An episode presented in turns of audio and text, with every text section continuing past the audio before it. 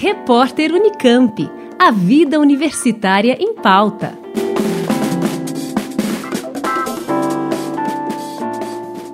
É a primeira vez que a Unesp terá uma fábrica instalada em seu campus. Botucatu vai sediar uma fábrica-escola para a produção de amostras de medicamentos biológicos. A proposta é viabilizar estudos clínicos de fase 3 quando se testa a eficácia do novo medicamento para permitir o seu registro pelas autoridades sanitárias. A estrutura será instalada no Centro de Estudos de Veneno de Animais Peçonhentos, CEVAP, que já desenvolve o soro antiapílico contra o veneno inoculado por picadas de abelhas, como esclarece o pesquisador Rui Seabra Ferreira Júnior, do CEVAP.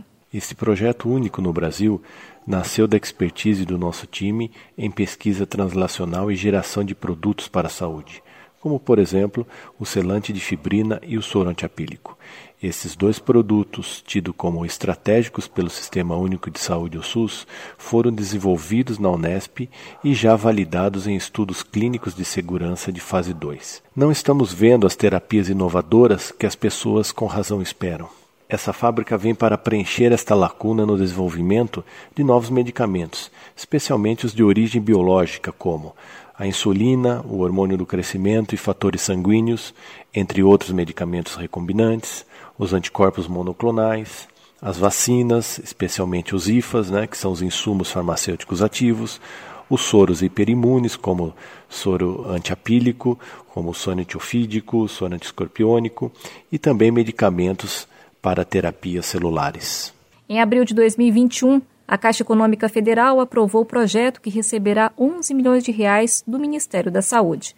A Unesp irá investir cerca de 2 milhões de reais, além de ceder o terreno com área de 1.437 metros quadrados, que terá ao todo quatro alas divididas em dois andares. No andar superior terá uma ala fabril e outra de controle de qualidade. No pavimento inferior ficará a administração, os laboratórios de pesquisa, o Centro de Pesquisa e Desenvolvimento do Instituto Vital Brasil, área administrativa e um espaço de coworking para hospedar startups de biotecnologia. Com esse projeto, nós propomos uma nova infraestrutura de educação, pesquisa e desenvolvimento para superar o Vale da Morte.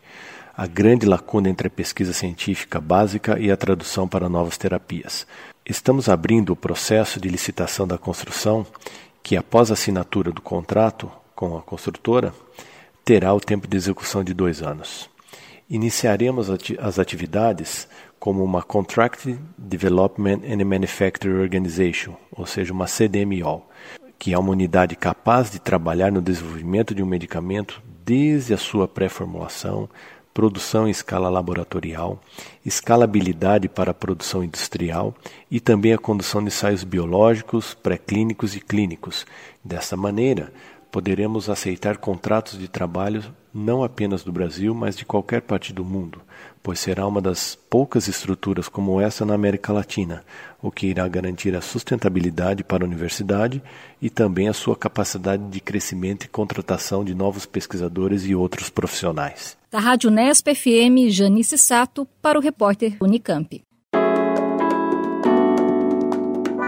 Repórter Unicamp. A vida universitária em pauta.